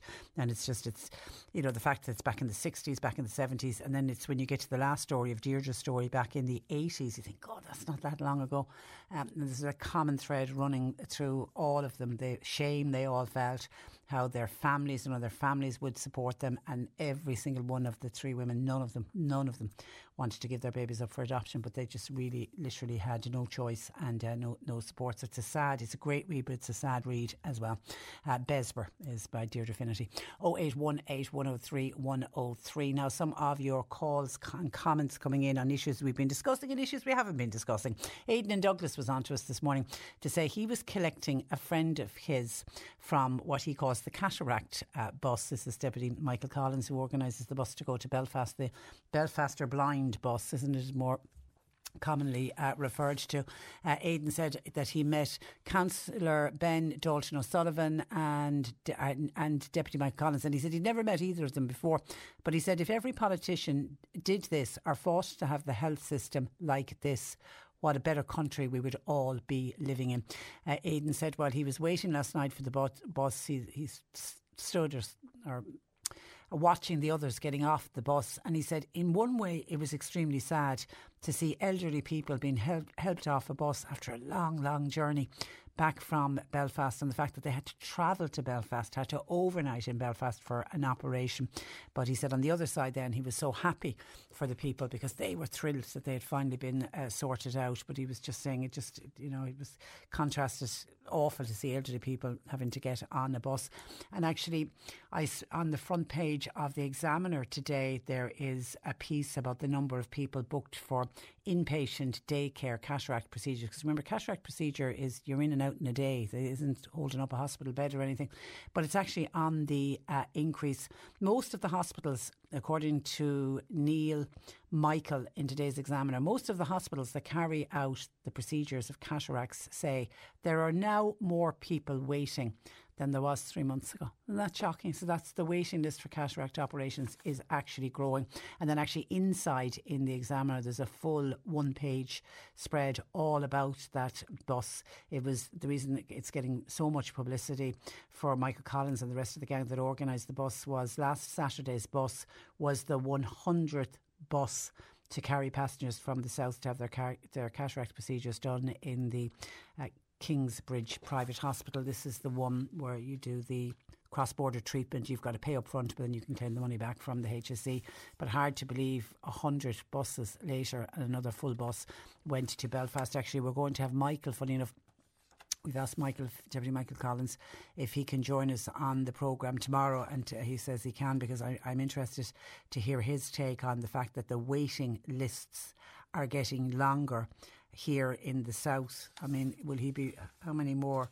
Will he be running hundreds of buses in order to, because you're left with the, particularly when it comes to your sight, you're left with the going blind and it's the very nature of cataract operations is older people and for older people who want to live as independently as possible they need to have their vision they need to have their sight and to be faced with that of knowing you're going blind while sitting on a hospital waiting list. And now to hear that the waiting lists are even getting longer, I can well understand why somebody will take that. What is an arduous journey. I mean, the very fact of even thinking about going on a bus out of West Cork going all the way to Belfast, even if you were going on a up to a concert or you were going away, you know, to some social event, you'd even be thinking, "God, the bus journey alone." But you know that you're going up to have a procedure done is just it's it's tough. It's tough, and they're very brave and courageous people who do it. And I know and most of them travel with a family member as well. And uh, I think Aidan summed it up well. While it's kind of sad to think of these elderly people getting on these buses, it's a very happy affair as well because they're so thrilled. I could imagine the excitement when that bus came back to Cork yesterday. How thrilled they all were that the operation was over and they're okay and that they can now get on with their lives. Thank you for your call, Aidan. And as I say, we will have Deputy Michael Collins on the programme tomorrow. He's going to be joining us. We spoke about cigarettes earlier on, and we had John O'Donovan from the city saying, Do we need to have a serious look at cigarette smoking in this country? And have we come to a time where we should just draw a line in the sand, pick a date, and say, from whatever date, say the 1st of January 2025, cigarettes will be banned in this country. You will no longer be able to purchase them. And would that be the impetus that people would need to fi- finally give up the cigarettes if they couldn't actually purchase them? Carmela Mitchelstown says, I actually agree with uh, John, uh, certainly around the piece about increasing the age to buy cigarettes, go from 18 to 21. We are lucky that this generation coming up are into health and fitness, but a few still fall into the category of purchasing cigarettes. If we make it harder for them, it certainly will be a success for the future generation. But the reason that John joined us, uh, Carmel, I hate to burst your bubble, is the fact that there has been an uptake in the amount of teenage boys taking up cigarette smoking. It had been on the way down for the last number of years, but suddenly now in the last year or two, more young boys, teenage boys, are starting to smoke. And that's one of the reasons the report from the college, Royal College of Physicians, are calling for the age of cigarettes to go from 18 to 21 in the hope that it might deter some of the next generation coming up and might stop them uh, smoking. Thank you for your call. Donna in Bandon says, I don't agree with a complete ban like John is suggesting. We should all be allowed to make choices. While I agree with increasing the age of buying cigarettes, banning them I feel would be wrong. We should all be free and have free choice to do what we to do what we want. I don't think any country in the world has gone into uh, banning them. I mean, certainly Australia is a country that absolutely hates cigarettes and they make it as difficult as possible for people. They've just taxed it. They've made it, I think the last time I checked, it was about $45 for a packet of cigarettes in Australia. And their theory is make them so expensive that people won't be able to afford to buy them. And obviously, if they're very expensive, it makes it harder for young people to take up the habit. 0818 103 103 on what I started the programme with and the inheritance tax. And we could be looking at having, if you are lucky enough to inherit something into the future, and particularly if you inherit from a mother or a father, at the moment you can inherit up to 355,000 without having to pay uh, tax, according to the Commission on Taxation. They want that reduced. And they, they, I mean, they seriously want it reduced if they're talking about going to the lower thresholds, which is 32,000 if you're a close relative, is what you can inherit, and then you'd have to pay tax after that, or 16,000 for a, a distant relative. The Commission on Taxation is saying bring it down to levels like that, which would make it really, really hard for some families. And Una in Blarney has picked on something, and I think she's right on inheritance tax. She said if they do reduce it, it will be particularly hard for an only child. Grand if there's two, three, or more children and the house gets let to everybody, then it gets divided and nobody ends up paying tax. But if it's an only child with an inheritance, they would really, really get caught. They would for sure. 0818 103 103. We spoke about bags, and it turns out that not all tea bags are biodegradable and that we shouldn't be putting them into our compost uh, bin. Somebody by text says, Oh my God, I suppose now we're all going to have to buy the dearer tea bags. Such a load of cod wallop. What next?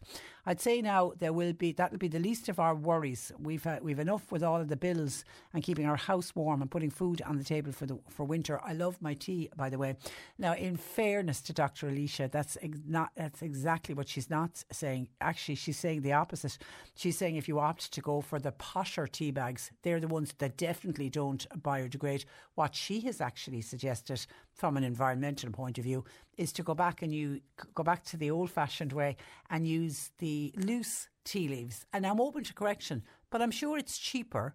Is it not cheaper to use loose tea leaves than to use tea bags? I don't know what the difference. I'd have to take a look at the difference in price because I can't tell you the last time I bought loose tea leaves. But there is nothing nicer than a cup of tea that's made with loose tea leaves. But we're just all gone. We want the easy option of the tea bag in, dunk it in, dunk it out into the composting bin, which now we shouldn't be doing, according to uh, Dr. Alicia. Well, you, what she's now suggesting is if you're unsure whether your tea bag is going to biodegrade or not, rip it open, take the tea out of it, which is pretty messy because it's all like powder, isn't it? And then toss the actual bag itself in for landfill. But she's not suggesting that you pay more or go for more expensive brand of tea. What she is actually suggesting is could save you money.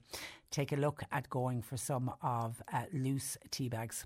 0818 103 103. Martin in West Cork says, Patricia, capitalism is bringing everyone to their knees financially and economically and emotionally, my apologies. There are other ways to basically produce food and feed everyone. Educate people, organise people to have better lives, healthy from a health point of view and from a social point of view. You don't have to be Einstein to be so smart or so clever to figure that out. Politicians who are four to five levels of intelligence above me, says Martin. Don't put yourself down, Martin. They should come up with a solution rather than rabbiting on about talking about stuff in a different talking shop. Not happy with the way the politicians are handling this uh, country. And John says, Patricia, there's a Red C poll uh, out today of 17 to 25 year old age group. 70% of that age group are seriously considering emigrating.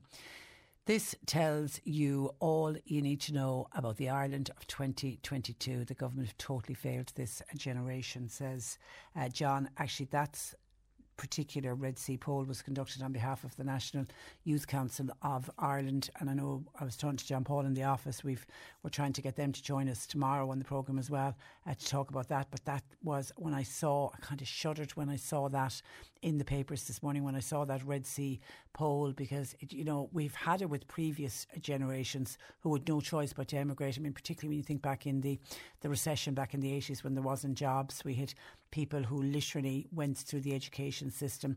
Many of our brightest who got third level education literally came out of the universities and got onto planes and boats and emigrated. Now, over the years, some have come back, but not all have come back.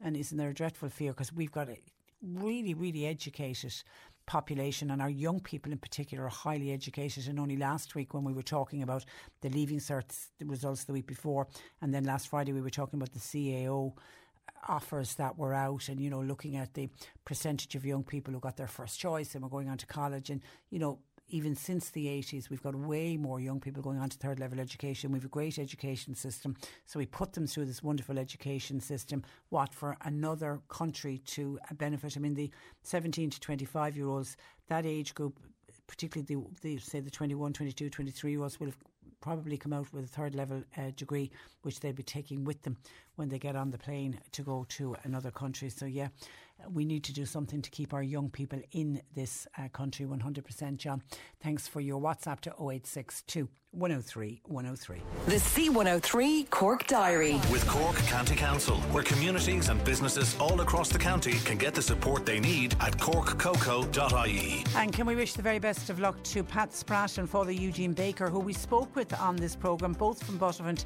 They're attempting to climb the seven highest peaks of Munster. They're raising funds for the Irish Community Air Ambulance. Their first climb, they're underway, is uh, Galtymore and they got underway at 11 a.m. this morning. Hopefully, the rain is holding off for them.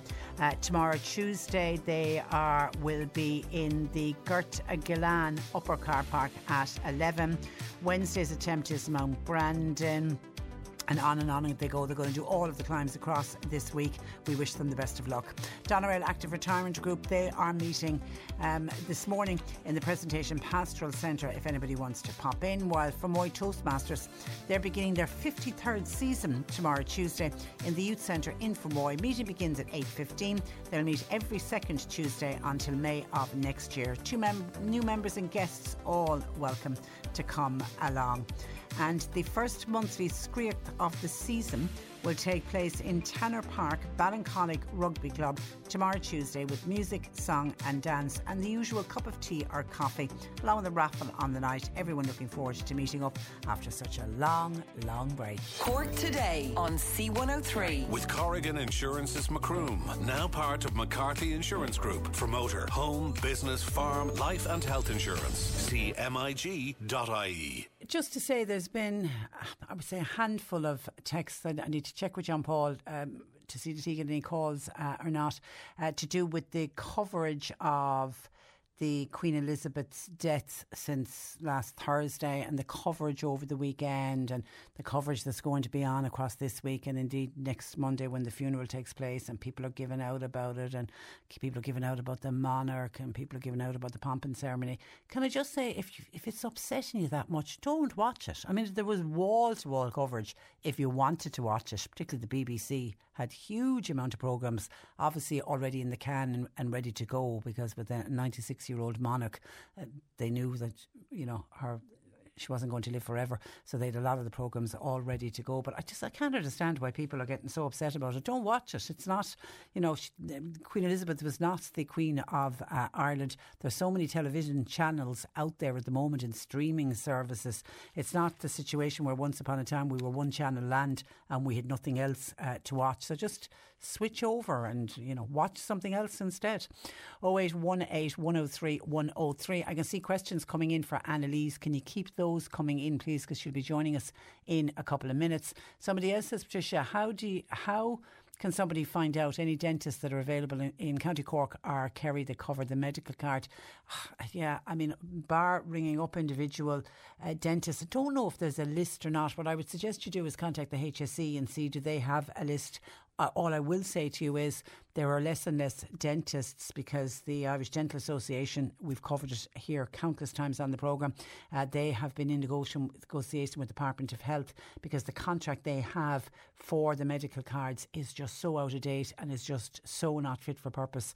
And the Irish Dental Association has been battling with the HSE to try to modernise that particular scheme. And because of that, a lot of dentists have opted out of medical cards where before they were always taking medical card patients.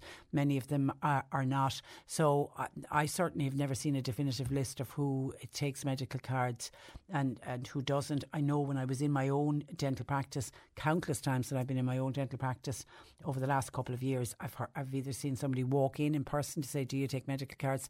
or I've heard the receptionist on the phone asking, Do you take medical card uh, patients? So I'd say the HSE is the best place to go because I don't know where in, in County Cork or Kerry even though I, I, take from that text you are willing to travel. And somebody and, and that listener also wants to know how to make an appointment with uh, Annalise you can call in. She her shop is the Health Hub Times Square in Ballincollig. She works in the shop so you'll be able to pop in in person if you want to have a natter uh, with her. And I can see questions coming in for her. Thank you for that. On cigarettes smoking Patricia uh, not only should the age for buying cigarettes be increased from 18 to 21 as has been suggested but dare I suggest that this texture that they should also also increase, increase the age of drink like they do in America. You've got to be 21 to drink in the States. Uh, this listener says, I've seen 18 and 19 year olds falling around the pub at an 18th birthday party. The other problem with the 18th birthday party, you can be guaranteed not all of them are over 18 or have reached their 18th birthday. So this listener would say, bring the age of drink up to 21 as well. And somebody else wants to agree with, oh, the listener who picked up on the Red C poll that's out this morning showing the uh, amount 70% of 17 to 25 year olds who were surveyed for the Red C poll are considering emigrating. They just feel they don't have a future in this country. Uh, Patricia, as one of your previous texters has said, this government has completely abandoned the younger generation with historic rent and house prices and not tackling issues that are very important to them, such as climate change. Now they want to stop them from inheriting from their parents. Give me a break, please. So there's somebody who kind of understands why uh, young people might actually be thinking of uh, emigrating, but it was just so sad, so, so sad to see our brightest and our best and our youth uh, leaving us. 0818 103 103. And just a quick mention to something I spotted in the sports section of the Irish Examiner. You know, the Irish Examiner newspaper, they have that small little pullout on a Monday with all the sports stuff in it. And lo and behold, uh, inside in one of the first page two or page three, there is a piece about an investigation is underway in Kerry after an under 11 hurling match, operating under the silent sidelines and no scorekeeping guidelines, had to be abandoned by the referee in the first half because of unacceptable abuse from the sideline. And when I saw it, I said, that must be a misprint. It can't be an under 11 match. It was. It was an under 11 match. And it's Kerry GAA's Quish Nanogue. They are examining the referee's report from a game last Wednesday in Abbeydorney between Abbeydorney and Ballyduff. The official in question called a halt to proceedings little more than 10 minutes into an under 11 match. No scores are kept at under 11 hurling matches in Kerry, and they're played with what's called silent sidelines. Now, what's a silent sideline? That's where there's no shouting permitted, no remonstrating uh, from any of the men- mentors. They can't shout at any of the young people on the pitch, they can't shout at the referee, they can't shout at anybody else. The alleged offender, alleged, uh, in this instance is believed to be a GAA official within North Kerry.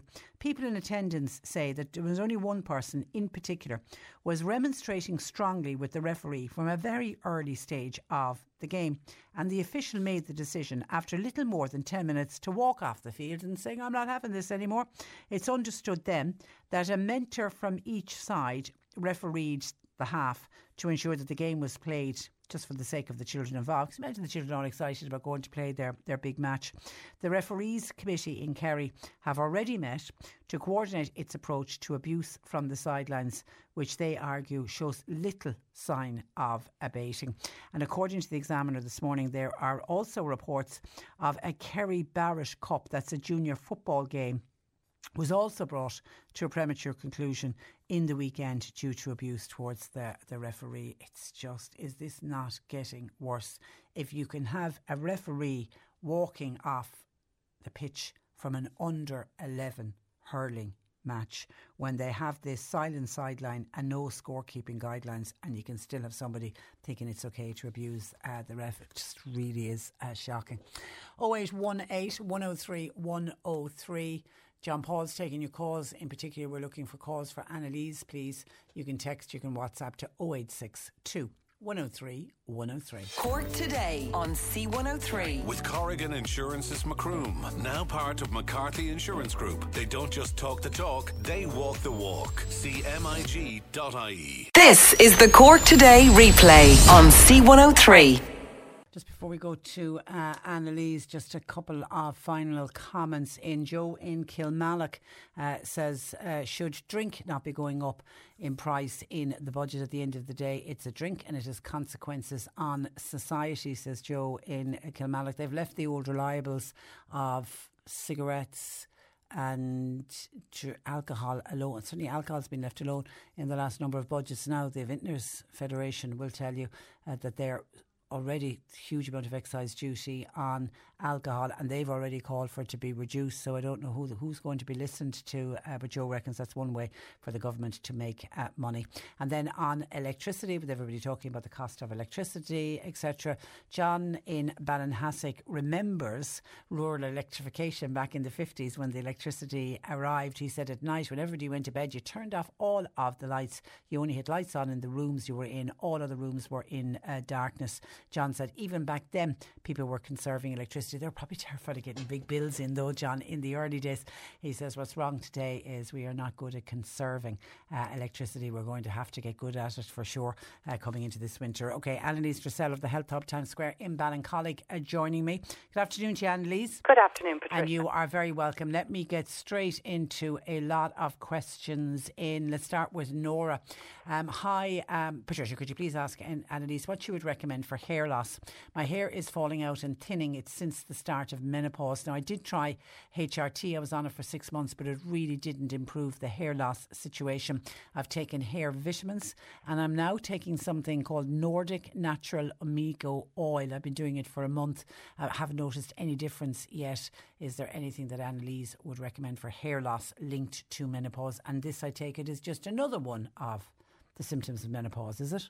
It is, absolutely. And actually, Patricia, hormone imbalance in general can affect hair. A lot of women after pregnancy would notice their hair is bad quality or they lose a lot of hair. Um, so it is definitely linked to hormones for sure. Um, so I suppose generally I always think it's important to get to the root of the problem, but in this case, HRT didn't help. So I'd suggest something like Nourkrin. Um, is, is a supplement specifically designed for thinning hair not trying to improve the quality of hair. So it's some kind of patented marine protein. And I've taken it myself and I found it good. And we do get good feedback on it in the shop as well for customers who try it. The only thing I would say is that it depends on how long ago your hair loss was. So if your hair was lost a couple of years ago, it's it's not going to bring that hair back. It could help maintain the hair that you have and prevent it, the more of it from falling out. Um, but we've had people take it after cancer treatment. We have people take it after pregnancy, um, during stressful times, menopause, and it does give good results. So try it. N O U R K R I N. You need to take it for about three months, so it's quite pricey. But if you buy a three month supply, you'll often get one month for free.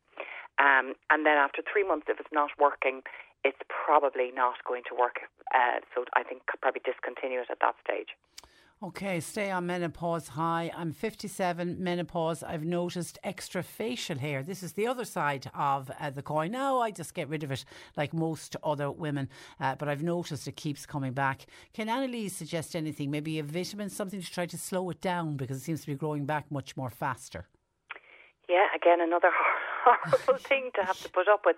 And again, that's a big one of hormone imbalance. So you would often see this as well in people who've got polycystic ovary, ovarian syndrome, where they have um, an imbalance in hormones, particularly an overproduction of the androgen hormones, which are more the male hormones, testosterone and dihydroxytestosterone. And this is what's happening with menopause as well as your other hormone levels are falling. Um, you know, maybe testosterone is um, is now you know becoming out of balance, and you're seeing that hair growth on the chin. Unfortunately, there's nothing you can take to get rid of hair growth. If you're dark skinned, the best thing to do is get laser because that'll destroy the root of the hair. If you're fair skinned, it doesn't work, so you just have no option but to pluck it. And then in terms of taking things, you might want to try something like saw palmetto. Um, but the truth of it is, Patricia, the best thing actually is to avoid sugar completely in your diet and simple carbohydrates because these sugars actually fuel the conversion of other hormones into testosterone in women. And that is one of the big things that we say for women with polycystic ovaries as well is to go on a completely no sugar diet. Um, if there's any insulin sensitivity, and I think this happens to women with menopause as well, because we all start to put a little bit of weight on around the middle, even if we weren't prone to do it before. I think taking things to improve your insulin sensitivity can help with that as well. So something like chromium, cinnamon is very good. Add it to your breakfast cereal in the morning. And there's a new um, supplement available now in Ireland. It's been around for a while, but we haven't had it. It's called berberine, B E R B E R I N E, and it is as good as metformin in some studies for helping improve insulin sensitivity to your cells. It's also a wonderful one for your liver, and it's also a great natural antioxidant and supports a healthy bacteria in the gut. So, like all natural things, it does more than one job. So, maybe try adding berberine to your diet uh, to your supplements and go on a no sugar diet. And if you don't get any further with that, try the saw palmetto. But my advice would be just get them lasered. It's much faster. okay. Is that painful? Um, I don't think so, Patricia. No, yeah, um, like I, I mean, I've had that those that hair growth as well, but I'm very fair, blonde. So you don't know, so it doesn't no notice, yeah. I yeah. think people would liken it to the sting of an elastic band. Oh, it's not too bad. Terrible. All right. Uh, Kieran says, "Hi, question for Annalise, uh, please. Where would be the best place to go for the most comprehensive and detailed blood allergy test?" Okay, and that is the million dollar question, and Yeah. that is how much it could actually end up costing you. So there's loads of different um, allergies that you can get tested for, not just foods. And actually, generally, if you're allergic to a food, you'll have figured out more or less what it is. It's more food intolerances that are difficult to, to, to figure out. So the um, food intolerance and food allergy tests are mostly done by private companies. There is a company called Genova in the UK. They do very comprehensive food intolerance and food allergy tests. They also do um, inhalants, so they would do um, moles and um, cat and dog hair, horses. They do all of that sort of thing. Pollens, they'll check different kinds of pollens. So you can have all of those tested as well. I do the food intolerance testing here because I find that that works very well, especially if your gut has been affected. But it's really hard to do it for a recent allergy if it's rash based because you know what? It could be anything. It could be anything in your environment and it could be anything that you're eating. So generally if you're eating something you will experience some kind of digestive disorder and I'd go down the road of a food intolerance test would be my advice. Okay, someone says, could uh, Annalise suggest anything for hives? Hives, please. They appear at any time and can last for a few days. So that's that's an allergy to something, isn't it? Hives. It is generally, and actually we're seeing quite a lot more of those kind of strange rashes and hives after COVID as well. So I don't know. COVID does seem to um, have some effect on that arm of the immune system that becomes overactive and more releases more histamine, so people are getting a lot more strange rashes and things. Um, I often would see hives as well, Patricia, or strange rashes with people who've maybe changed their blood pressure medication. So I would say yes, it's definitely an allergy. It's definitely uh, too much histamine in the system. If it's after coinciding with a recent change of blood pressure medication, and it may not even be that you've changed to a different medication, it actually might be that you've gone on to the generic form of one that you were on before. And they say the generic is the same, but I've often seen people react to the generic one and they've had no problem with the original. Check your blood pressure medication. You can take things that will reduce histamine naturally in your system, like stinging nettle. Quercetin is a wonderful one. And actually, quercetin would be a lovely one to take this time of the year because it's fantastic as well uh, if you take it with zinc for helping fight COVID, you know, and prevent getting COVID and any kind of cough and cold or flu, really. So you could try that. Um, if it's very sporadic, it's going to be very hard to pin down what it is in reaction to. Um, so maybe just make sure again your personal hygiene products go for the natural ones with no chemicals added. Instead of using washing powder, um, use one of those eco eggs, which is like a plastic ball with mineral stones inside. That washes your clothes without any chemicals, and do not absolutely under any circumstances use um, fabric conditioner because that just drives your skin crazy. Didn't realise that. Hi, Annalise. I've I, I'm after getting blood tests done, and I'm waiting on the results. The doctor is querying whether I have an underactive thyroid. I'm getting night sweats. I've got weight gain, but I'm extremely tired. I was putting it all down to menopause, but my doctor is checking for an underactive thyroid. Is there anything herbal I should be taking? You can get supplements that support the thyroid. Um, and I do think, in actual fact, Patricia, my uh, sister in law was telling me that they use Irish milk in um, Germany for infant formula because it's naturally low in iodine. So I think our soil in Ireland and possibly our water supply is quite low. So taking a kelp supplement actually may be no harm because it's in the form of seaweed. I wouldn't overdose on it. Um, and it's in a nice, healthy form to be able to add to your diet with a combination of other minerals as well that will support the thyroid. So that would be the most basic. Uh, but you can get other thyroid supplements. Um, they would not be suitable for people with overactive thyroid. So make sure that it's not kind of flushing between the two. You know that you're not going. Some people do start getting hyper and then hypo uh, when their thyroid is out of function. And there is no clinical evidence for this, but there is a kind of a, a lot of anecdotal evidence that links um, gluten intolerance um, with all of these kind of autoimmunes, where the thyroid is actually being attacked by antibodies from the old uh, from your own body. So I would see a lot of people improve very much when they take gluten out of their diet. Okay, and I say, wait and see from the doctor because it may just be down to the menopause. It, it may, it may exactly. not be. Don't yeah. take anything until they know, get the results back. Yeah, especially yeah. when it comes to your thyroid. Yeah. Um, uh, good luck with that. Hi, uh, question for Annalise, please. A few of my fingers are very swollen, particularly around the joints nearest the tips of my fingers. I have a sort of a dull pain, pins and needles throughout my fingers, and the slightest pressure on my fingers is very uncomfortable.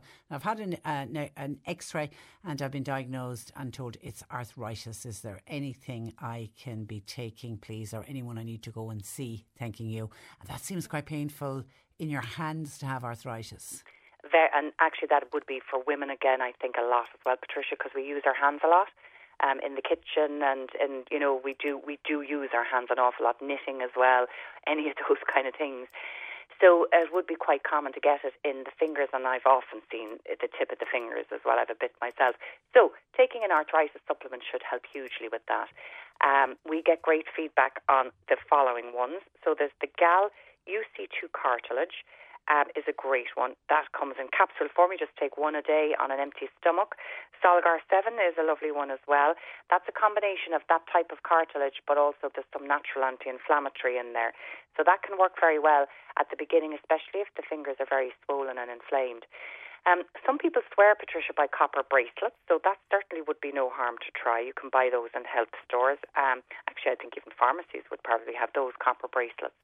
But really, it's about prevention with arthritis.